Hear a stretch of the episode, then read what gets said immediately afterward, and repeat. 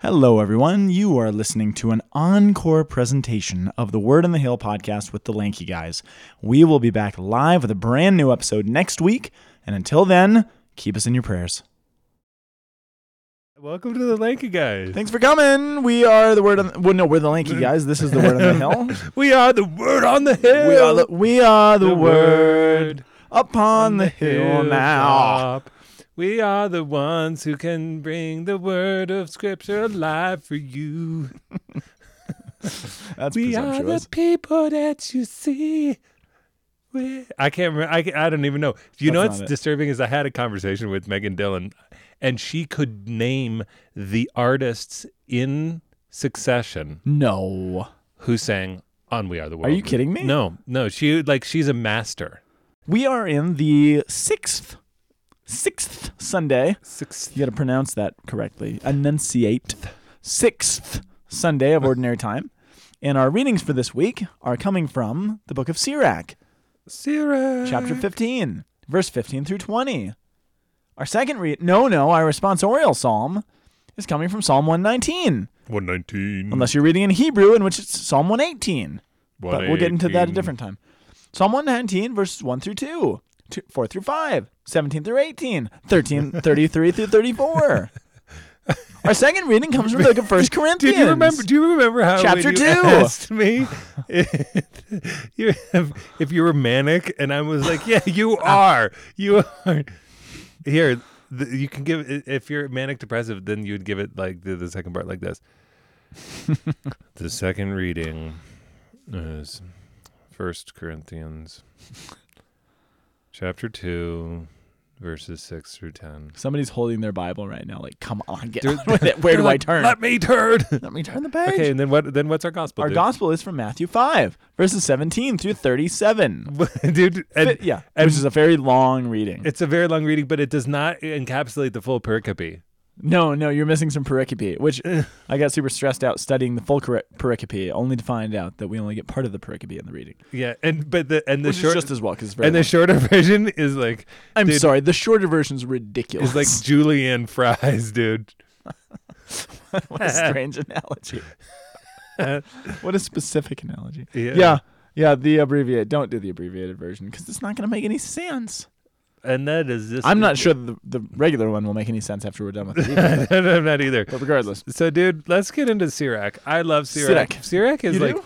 he's kind of like the um uh letter the, the James, the book of James in the New Testament for the Old Testament. how so? There's lots of practicals. Lots of practicals. Um, yeah, uh, uh, Sirach. So uh, the author is a guy named Jesus Ben Sira, which is fun that we already have a Jesus in the Old Testament. Yeah, to prepare us. He's Jesus of the Old Testament is pointing us toward Jesus of the New Testament. but he doesn't really ever talk much about Sirach, does he? Who? Jesus. Jesus. No, no. Anyway, Jesus uh, Ben Sirach, so Sirach. Um, it was originally composed in Hebrew. It was translated into Greek, presumably by his grandson, who who is the author of the prologue. So Oh. there actually is a prologue to Sirach, which kind of tells you what the book is going to be doing, which is kind of cool. Um, there's no discernible structure to the book, which is really it's really kind of frustrating. Um, it, it's punctuated by praises of wisdom, and there's words of encouragement throughout, and a lot of, like you said, just kind of practical application. But there's there's very little discernible structure, which kind of makes it tough to deal with. Um, but uh, one thing it's very big on is the idea of tying together wisdom and the Torah. So wisdom and the law, and showing that the law is wisdom, which is really applicable for us because this week's readings are all about the law. Yep. And so Sirach is kind of setting us up, showing that they're all about wisdom. Laying down the law. And listen to listen how intense this is. So it starts off saying, if you choose, you can keep the. I'm sorry. If you choose, You- if you choose, you can keep the commandments. They will save you. who's going to save them? The commandments will save what you choose. but what or what you're keeping? No, you're what? you're you're keeping a choice for choosing salvation. No, I'm just No, messing with stop you. it. dude. Stop messing I'm with just me. trying to Okay, stop you. it. So who's being saved? Um, you. You or them, whoever the readers are. How are they being saved? Um, by the choice, No. Well, uh, yes. The choice to for what though? the What, what according to Sirach, what is saving you? The commandment. Yeah, the commandments. You didn't want to say it I didn't want to say it I because felt it like I doesn't was sound right. Yeah. And that's why that's why I kind of want to highlight it because it doesn't sound right to our ears. To, you know, the commandments. That sounds like works righteousness. Martin Luther would be furious with us, and so would Pastor Burhop down the street at, Yeah, or, at the or- Lutheran Church, or- right? Or it sounds like uh, some Pelagianism. It does. Your works are going to save you. The command. No, it doesn't say your works are going to save you. Let's be very careful. It says the commandments are going to save you. Now, here's what I think is. I was talking to the focus crew this morning. We're we're going through the biblical roots of the mass together. And what, we were talking about the liturgy of the word today, and something that's interesting about the way that Catholics actually view Scripture, and we do this in the Mass, right? What are the what are the, the only two things that are placed on the altar at Mass and both reverenced? The Gospel book and the Eucharist. So the word of the Lord made written, and the word of the Lord made flesh, right? Yeah. So I mean, we don't realize how much the church really sees the scriptures as. You know, I, I was I was telling the, the focus guys this morning the way the church sees someone who, if any of you lecture, I know some people listen to us who actually lecture at mass, so you get to read the readings, and you know what we believe about the scriptures is is analogous to what we believe about Jesus. So who wrote the scriptures? I keep testing you today. This Holy Spirit. Mm, Dudes with pens. mm, A believing community. mm. Dude, um, God. What's Jesus' nature? Human and divine. Aha, who wrote the scriptures? Human and divine. Yeah, God and man. Sorry, I'm not trying to screw with you, You or mess with you. I am a little bit. Yeah, But I- it's because you, we- you caught me while I was distracted. I know. I'm sorry, but it's it, it's good for all of us because we don't think about this stuff. Yeah. So we get the idea. Okay, so Catholics are a both and people. So we get the idea. Okay, Jesus. He's, Thank you. You're, you're right. Uh, that's what I would have answered if I was. I know, if and I know you know it. I'm not trying to. And you guys can all have a drink if you're playing the game.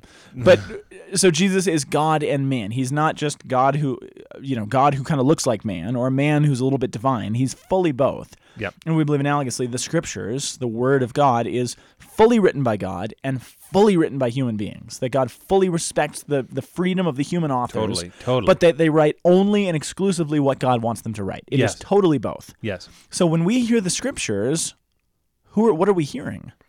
we're hearing uh, the human expression of a divine truth. So we're literally hearing God's voice. That's the reality, which is why we reverence the book. When we when we stand, you know, at the beginning of Mass, and the sacred book is processed in, that's what we're sort of standing to, which is placed then on the altar and reverenced in a similar way that the Eucharist is going to be reverenced later on. Well, and, and we don't do it with lectionaries. We, don't do it with lectionaries. We do it actually exclusively with the Gospels. and there's a they hold primacy of place. and there's a reason for that, and that's going to tie into our readings, I think, because what are the Gospels about? Uh, dude, Oh, uh, we'll no. I all mean, the we'll No, no, not yeah. this week. In general, what is the Gospel? Oh, about? it's the life of Christ, Jesus Christ. What does Sirach say is going to save you? the commandments. The commandments. How else could you translate the commandments? What do, what do the Hebrews call God's commandments? Do you remember? The word. The uh, words, God's word. What is going to save you? The word of God's, God's, word. word. What's going to eventually become incarnate? God's, God's word. word. is going to save you. Well, I mean, and that's actually even in the liturgy. wh- Yeah. I mean, the the demonstration. What do you do? You elevate the gospel book and you hold it up in relationship to the elevation that you would do at the at the Yeah. moment of institution. Yeah, it's At crazy. Both both at the lectern and the altar, and that's one of the reasons why that gesture is specific. Yeah. because it's the incarnation of the Word of God. Yes, which is so crazy to think about. I mean, people, you know, our Protestant friends who don't think Catholics care about the scriptures or know scriptures. I mean, if they only realized how profoundly we actually hold them up. I was telling the focus guys this morning though that the way the But um, church. What did I say? how profoundly we Hold it hold them up. up. Uh, But when someone lectors at mass, the idea of lecturing for the church is not that you know you're kind of the spokesperson of the group. For, okay, who's going to read the Bible today? The idea of lecturing is that you we're lending God our voice, so the word of God speaks to the congregation through the conduit of of a person. Not completely unsimilar to what the priest is doing when you are in persona Christi at the altar, but I guess more more more analogously, it's like a Eucharistic minister. The Eucharistic minister later on will actually be able to give the body and blood, soul, and divinity of Christ that you've conferred on the altar in the same way that the lector gives the Word of God, which the sacred authors conferred on paper a long time ago. But but that's why lectors, you know, are supposed to be commissioned and supposed to be installed actually in church because it's like being a Eucharistic minister because those words are powerful. So the Word of God, which is really what these readings are all about, is powerful. It's not just words on a page; it's actually God's voice yeah. you know, the Word of God made written, the Word of God made spoken, and the Word of God made flesh later on. Anyway, Um, th- that's what Sirach's up to, but I don't think he realizes he's up to that Mm. because this hasn't this hasn't been brought to fruition yet.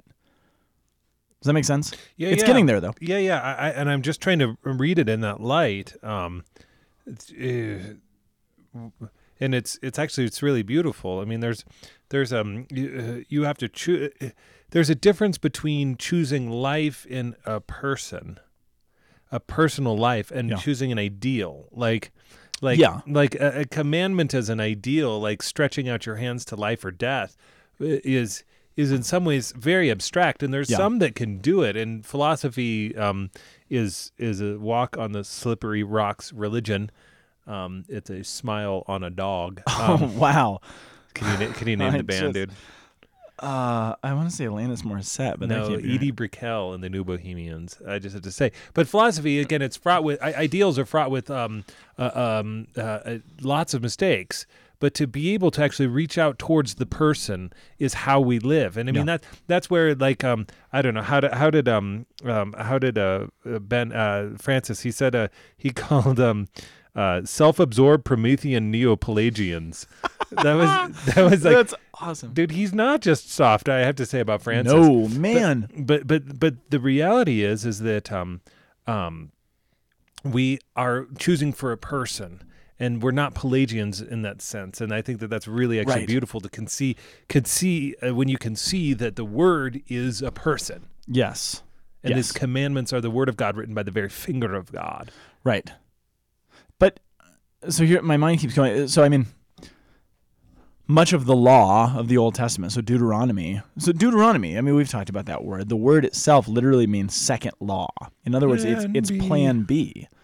So although we're saved by a person, there is a time in which a veil is placed over our eyes and we can't see exactly what it is that's saving us. We know that it has something to do with the word and the commandments and God's word spoken to us, but we can't actually see for a little while that that actually is a person until God lifts the veil and becomes incarnate in a certain sense. Mm. But that can't take away the responsibility of the Old Testament people to do their best at following what they couldn't fully understand yet. yes So in this sense, I mean, the Pharisees, although we, they get a lot of flack, they're on the right track because they were doing their best to actually they got a lot of flack but they're on the right track yo wow, wow, wow.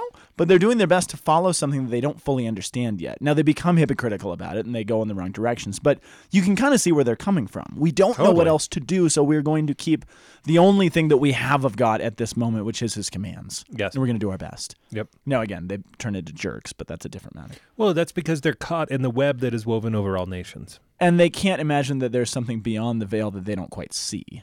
yes All they see is what they see. So that's our oh, setup. that's a that's a nice lead in That's our setup. It's very nice. That Dude, takes us to I the feel. I feel Oh, like you set me up for the psalm. I didn't mean to. Oh, ah. Psalm 119. Dude, I don't think that your laughing is sincere, man. uh, that one wasn't. I Sorry. know that's okay. So Psalm 119. The responsorial is, "Blessed are they who follow the law of the Lord." So what you're saying is this echo is the first reading, and when it What- says that what you're if you follow the, the commandments, that you will live. Indeed. You Indeed. can choose fire or water. Some people choose fire water, and that's not good for anybody. Boiling water. Um, a couple words about the psalm, though. There's something I want to talk about the structure Okay. because it's very interesting. oh, are you going to accost me with this? Oh, Oh. the structure is acrostic. Acrostic. Oh, God. you got me again. Foiled again by those kids, the meddling Oh, kids. dude, how many? But how does he make his coffee? That's all I want to know. Mm-hmm. Sorry, it's a long story. Um, it's the Hebrew form of amen. Mm. We were saying that this morning. In the, anyway, um, what, was, what were we saying? So the acrostic. Chamin. Acro- Chamin. so it's acrostic, um, which means, if you remember from last week, last week's psalm was acrostic as well, which means, so the first letter um, of a particular stanza equals the first letter of the alphabet, and then the second stanza starts with the next letter, and the third, and the fourth, and on and on and on. Um, it's acrostic in a slightly different way, though. So it's it's uh, really intensely. I was reading a commentary that said, what did it say? yeah. It was uh, ex- in a more extreme sort of acrostic. Extreme Extreme acrostic. um, Sunday, Sunday, Sunday. Extreme acrostic. So, for example, the first stanza, in the first stanza, all eight verses of the stanza begin with the letter Aleph. So eight times it begins with A. So A A A A A A A A, and then B B B B B B B B, and then C C C. So it, so it's really intense, which Almost almost bet Gimel het. yes, exactly. But it's it's rhythmically because remember these are meant to be read aloud, so it's rhythmically kind of it's a hard you know rhythm in a certain sense. Does that make sense? Yes. So it, I mean, if you're picturing this being read out loud or even sung, it's got a certain tone to it. Ah ah ah ah. ah ah ah ah ah ah ah ah. Um, da, da, da. Da, da, da, da, da. Did you just get? Did you just throw down I Jaka, Farajaka, Yeah. I did. You know it. You know I did. Okay, so so uh, what's the point? Okay, it's interesting that there's alphabetical arrangement and all this stuff, but that's not exactly the theological purpose. So Psalm 118 is concerned with the law of God. That's the point, right? That's uh, blessed are they who follow the law of the Lord. Which, which I Which think is- it's worth clarifying that the law of the Lord. Okay, I'll let you finish your No, point. no, Don't because I lost my place on my notes. I just lost my place. that's Save me by Okay. saying whatever you were going to say. Okay, Stop making a Tony- big deal out of the fact that I'm lost. Tony Stanza. Um, I just wanted to say Tony Stanza because somebody like Tony somebody introduced us to a friend and said, "Hey, you really need to listen to this podcast." And the friend's response was, "Man, those guys seriously have some shiny object syndrome." and I felt so sad. Yeah, it's like, um, okay. So what what I was going to say is that that the law of the Lord does not necessarily just mean the Ten Commandments. The law of Correct. the Lord is in. I just wanted to clarify for those who have newly turned into the uh, lanky guys. Yeah, no, yeah. The, the, the, in fact, when we're talking about the law of the Lord, we're talking about this the the full summation of the scriptural body. right, which the Hebrews would call the Torah, literally. The, it, for shorthand. Yeah. So they would say the Torah of the Lord. That's what we're blessed if we follow. Is that why people So- call their daughters Tori? Is that kind of like a play off of Torah? I have no idea. I wonder. I don't know. If you guys know, tell us. Yep. Um, okay, so so what is the psalm doing? So in doing this kind of weird acrostic, in being entirely concerned with the law of God, the Torah, the structural use of the alphabet is actually basically trying to prove that the law of God is the inner core and the substance of all language, of everything. So even Hmm. um, hmm. this is a really deep reflection, hmm. right? Language is a gift of God. What's the purpose of language? Its function is the formation of thought in accord with reality. What is reality? It's that God's law, His Torah, is structured the universe, that God's word is active. What is language supposed to do except conform our minds to reality and put flesh on it in a certain sense? So there's more to the fact that it's it's using this across the oh that's kind of a neat little alphabetical thing.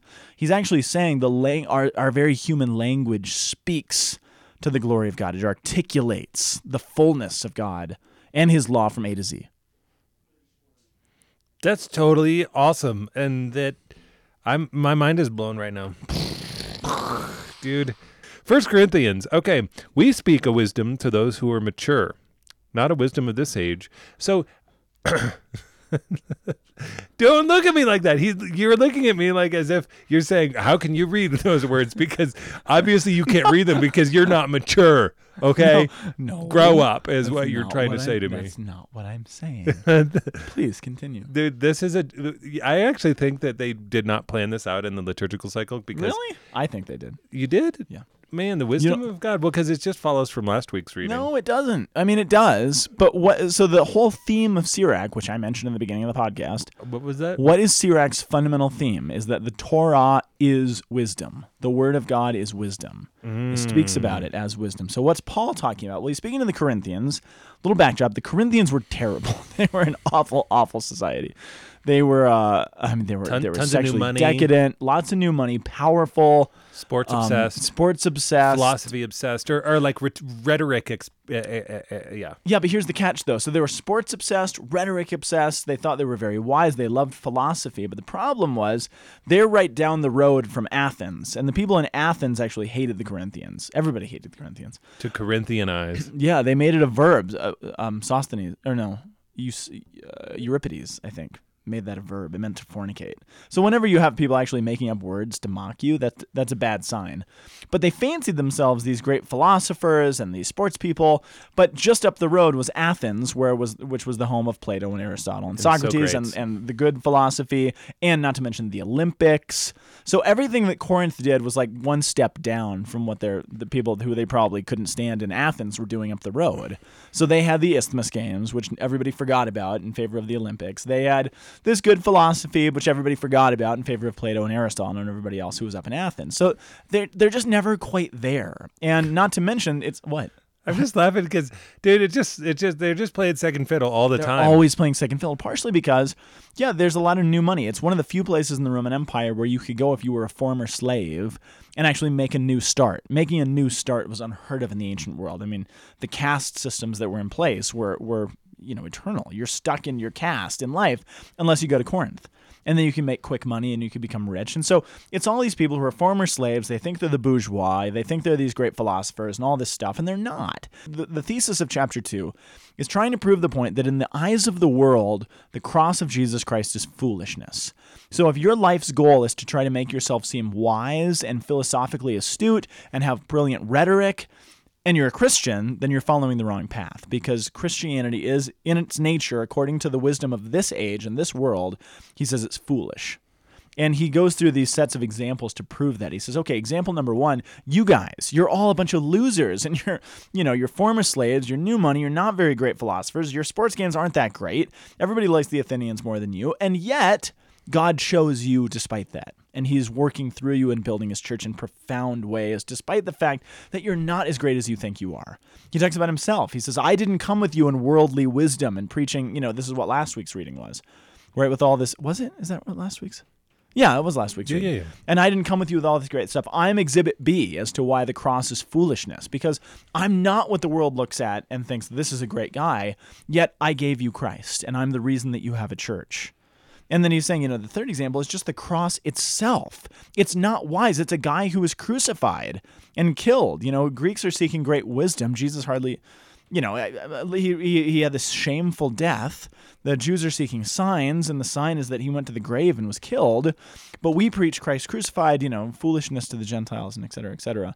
which but I, he said, which I think, okay, so which is all last week, really. yeah, yeah. But now he's saying, but wait, there actually is wisdom. Now, this is also a Yes. society that's big in Gnosticism, which is this concept that the, the key to human life is hidden secret knowledge. If you can tap into the secret wisdom that's sort of out there, then.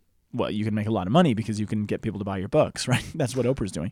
But I mean, that that's kind of the she doesn't she doesn't listen to us. I'm just kidding. That was that was really fun to It's true. make that sound.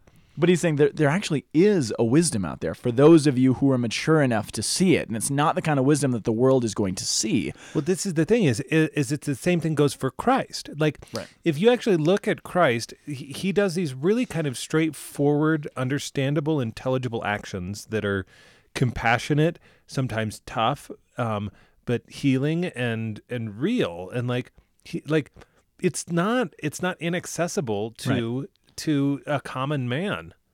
Whereas what happens is if you start to understand If your and you s- priorities are in the right place.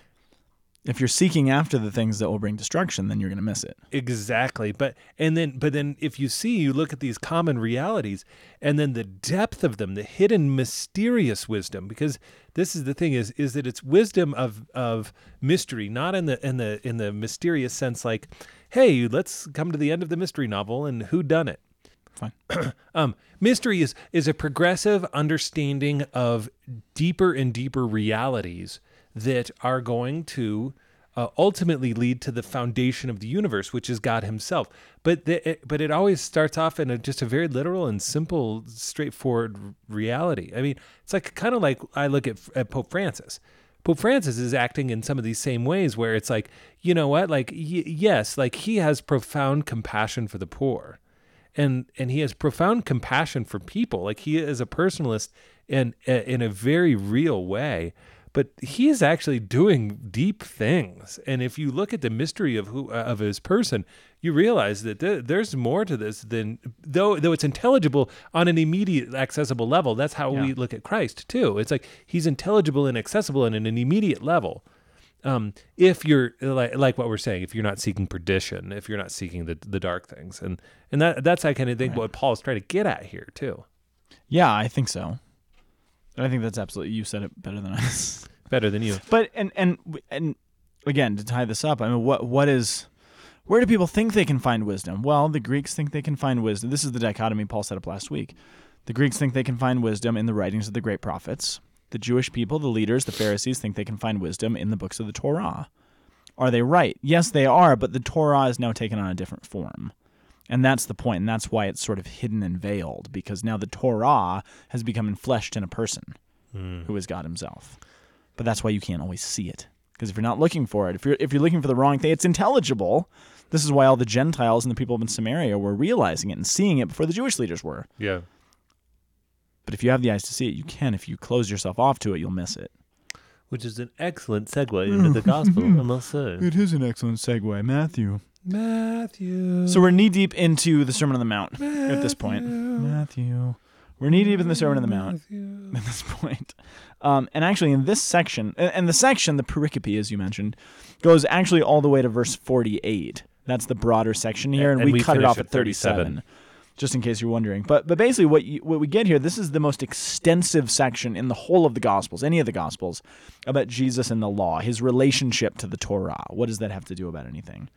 And um, one thing just to point out, he begins by saying he, he calls them the law and the prophets, or the law or the prophets, which is Hebrew shorthand for the whole Bible. That's the entirety of the Hebrew scriptures, Wh- right? which- law and the prophets. It, it, just in case you're ever wondering, um, for the Jewish people, you would call it the Tanakh. The Tanakh, yes. You would not call it the Old Testament because it implies that there's some sort of new thing. I mean, Right. that's intelligible, but but it would be more politically correct if you were ever in a conversation that way. Yeah, which is a, an abbreviation for TNK. So T, well, if you're curious about what that means, T stands for Torah, which is literally the first five books of the Bible. The N um, is the word Nevi'im, which is uh, uh, Nevi'im, which is the Hebrew word for the uh, prophets. So Isaiah, Jeremiah, but also things like Joshua and First and Second Kings. Those are understood as prophetic books. And then K stands for Ketuvim, which means the writings. So the Psalms, the Proverbs, and everything else. And all three of those together make the Hebrew Bible. The technical scholar in scholarly circles, it's just known as the Hebrew Bible instead of the Old Testament or New Testament. Oh, that's cool. And uh, if uh, and if you have bad breath, then you can use Tanaka. Oh, very good. Uh, that is, dude. I love. It. I you know what I love doing, Scott. is Is like you giving like a profound scholarly response to something, and to just totally demoralize you by like taking it down to like an absolute level that is is absurd, and it just really makes me happy because Tanaka. I can always see you just kind of slightly like deflate. Like, did you just really relate to me Because you always start by sounding like you're going to say something even more profound and add on to it, and then it turns out to be Tanaka. Dude, this is what ha- every single one of my teachers for 25 years of my educational life had to put up with. Unbelievable. And no wonder I got, got such good No- grades. All right, all right. So, the law and the prophets. And this is where Jesus says this very famous statement I have not come to abolish the law, but to fulfill it. And people get kind of flipped out by that, right? Because does Jesus keep all of the laws? Well, yeah, he actually does keep all the laws. He doesn't keep all of the Pharisees' laws because they actually added on Yep. to the Old Testament Torah. But but one thing about this that, They're that building a fence. Matthew uses the word to fulfill, um, which I think is pleroho. Is that right? He uses ple- I can look it up. It's to fulfill. It doesn't matter. Um, but it, it, it's uh, It is played. Yeah, yeah. Whatever that word is. yeah. But the- the fulfilling, um, it doesn't mean he's just going to carry it out. Okay, I'm going to carry out everything the law says. That's not what fulfillment means. It means that there's actually more to come. He actually says there's a line later on in the Gospels, it's in chapter 11, where Jesus says, The law prophesied about this. And if the law is prophesying about things, what he's saying is, look, the law is not the end. It's actually pointing to something else. I think about it, analogously as a lock so, and a door. So, Oh, a lock. a lo- yeah, like not John Locke from Lost. No, no, no, no. Like like you you put a key into a lock because a key uh, is it needs to be unlocked, and a lock um, in and of itself is pointing to the key. Okay. And so if uh, if it needs to be fulfilled, it needs to be unlocked, and then it and then the whole thing becomes meaningful. Okay. and then it fulfills Okay. its telos. Its its its proper form is to be unlocked. Okay. It is to be revealed in mystery. Yeah, yeah, yeah. That's good. I like that image. Yeah. What? Thanks. No, I, I like the word picture a lot. Thank you, sir. Um, so what? So what is he fulfilling then? What What is being unlocked? Well, in a, certain sense, I mean, he's he's explained that that faithfulness to God's underlying purpose in the law is demanding a radical kind of interiorization of these laws that were actually there. So he actually goes through there. There's six examples that he uses. Um, well, I'll get to that in a second. Okay. Uh, but he says, what does he say there? I, I'm, I'm, I'm going back and forth because the what we get in the Mass and the NAB is slightly different than what it actually says I know. I, in the Hebrew, which is a little bit is a little bit frustrating. But one of the things that he shares is um let's see, what what translation do I have here? Uh yeah, so amen I say it oh the I, amen I say to you by the way. That's a signal whenever you see Jesus saying amen I say to you, he's introducing a really authoritative statement. He's going to say something really profound. He says it 31 times in Matthew. And every time he says it, he's basically speaking law. He is the law now articulating in a very real sense. Ooh. He and and what he's doing in repeating that again and again, um, he's saying he is the inter- authoritative interpreter of the law. He has the authority to tell you what the law actually says. Amen. I say to you, I'm interpreting the law to you, Wow. which the law needs an interpreter. Um, No, you should be inferring that I came to down loose the law, or the before of before ofers, not I came to down loose, but to fulfill. down loose is a dare. what does that even mean? I don't even That's a know. terrible way to put it. He he put a subtext as demolish. I go to a website for an interlinear called scripture the number four all.org and they have a they have a Greek interlinear and it's really it always makes me smile, but it can be very helpful. That's good. Uh, but one of the things he says is, um, what does he say? It's verse 18. For truly I say to you, until heaven and earth pass away, not an iota, not a dot, in some translations, will pass from the law until all of it is accomplished. And again, that's that word pleroo, fulfilled, because something that it's been pointing to is coming. The, the iota part. Um, the iota it, it refers to the, the smallest letter of the Hebrew alphabet, yod, and not just like the last, literally the smallest, because they're all. I don't know if you know anything about Hebrew, but yod is actually a tiny little um, character, and the dot is there. There's tiny little extensions or kind of um, Serifs. Serifs, yeah, that distinguish the similar looking letters from one another. But that's so there's not even one of the little accent marks It- it's- is yeah. going to pass away. The yeah, a little, a little thing on the bottom, the little foot or nothing. Yeah, exactly. Ain't nothing gonna pass away is, is what I'm trying to say here. Yeah. Nothing. But what's what does it mean though? Okay, if, if none of it's going to pass away until it's fulfilled, what what is the fulfillment? Well, the fulfillment that Jesus is calling for again, like we said, is this radical interiorization of the law, which is it it's the conclusion that God has actually wanted this law to reach, and that's what it hasn't done so far. It hasn't been interiorized in the lives of his people, right? In a certain sense. So what's he going to do? Well, he's going to basically go on, uh, and this is, goes all the way through 48, or yeah, 48 is the end of it. But he gives six illustrations, basically, that all begin with the phrase, You have heard it said, or it was also said that, blah, blah, blah, blah, blah. And then he comes back and he says, But I say to you, and in the Greek, the, the I statements are emphatic, which means um, he's, he's putting all of his weight on this. So, in other words, if you're a Hebrew and you're reading the grammatical way that this is constructed, I say to you, it's the equivalent of Moses giving a new law. He's putting himself on the same level. This is what it said. This is what I now say to you. So he's literally reshaping the law in a certain sense. And if you go through the example he uses, they all sort of build on each other. The first two examples he gives are about murder and adultery, right? So mm-hmm. murdering and not having anger, adultery, but not even looking at a woman with lust and all these things. Um, again, what, what's he doing? Well, he's trying to get them to interiorize that law, but he doesn't in any way lessen their literal force. It still means you can't kill somebody, even if you also should not get angry with them. It still means you can't commit adultery, even if that also means that you shouldn't even look at a woman lustfully. So those first two examples, everything is intact. But the next two examples are are really about laws that should kind of never have been there in the first place. So the first one is about divorce, right? And the other one is about oath swearing. And he seems to suggest that these are these are less than perfect laws in the eyes of God. If the root problems of marital infidelity and lying were actually dealt with by living the other laws, then these wouldn't have been necessary.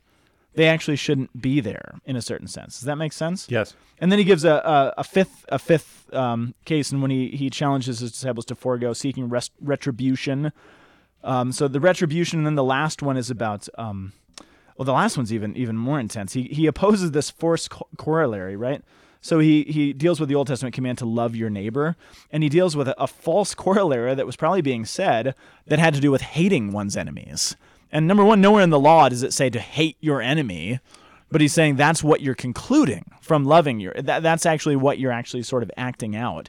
So if you go through all six examples that he uses, and those last two don't show up in the readings for this Sunday, but they're there Yeah. but all of them are sort of building on each other to the point where you kind of begin to see the absurdity of what they're actually following. Yeah, I get the anger piece, I get the lustful piece, but then we have the divorce piece and not swearing oaths the wrong way, and then hating your enemy and all these things. It's building to show the absurdity. If you were actually following the real law, these things wouldn't actually be necessary. You shouldn't have to be told not to divorce your wife. You shouldn't have to be told not to hate your enemy if you were actually interiorizing the real law from the first place.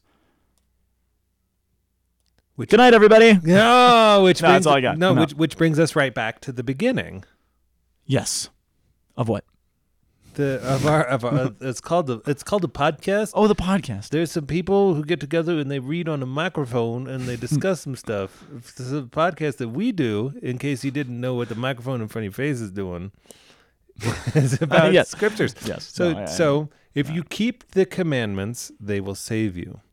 If you actually go back to the Oh, I actually had forgotten about that. yeah, if you actually go back to the heart, Yeah. Like It will save you. it will save you if you it, like so G, it, it, it- like here's an, another analogy that Mm. That's jesus good. is doing is like he's like there was a rough cut there was a rough cut of this sculpture of this uh, of of this piece of stone and he he's like and i'm going to actually further cut this down so that the image is truly revealed of what this is going on. You you I, you heard it said you know don't Oh, don't commit adultery. He's like i'm going to refine that. I'm going to actually go from the rough cut and i'm going to make it Oh. fine now. Oh. And you're going to see in a defined capacity and Right. of, of what's a, what that actually is in, in the same way that we see these that Jesus Christ is the word Hmm. as he's carving it down what becomes revealed is that he is the fulfillment of this law Yeah. he is Yeah. the actual true image that it, this is a relationship that is not merely just a human relationship because these are dealing with relational realities Yes. this is dealing with the fact that we are meant to be in the heart of God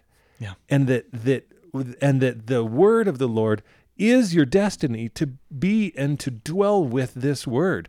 And s in so much so that when the father looks upon you he will see his own word his own hmm. son through baptism. And so so in, in some sense that, that's the project that's being laid out as Yeah. like all of language is is meant to image the one true god this this extreme acrostic Yeah. this wisdom that is written down, the the uh, the these actions that take place, the e- even to the place, uh, even to the point, but that, it, that it's a further refinement and def- definition and understanding in, of the beauty of who God is, and then who you're actually relating to, and it's not at the heart of, of, of, of its its stone, it's it's it's living flesh.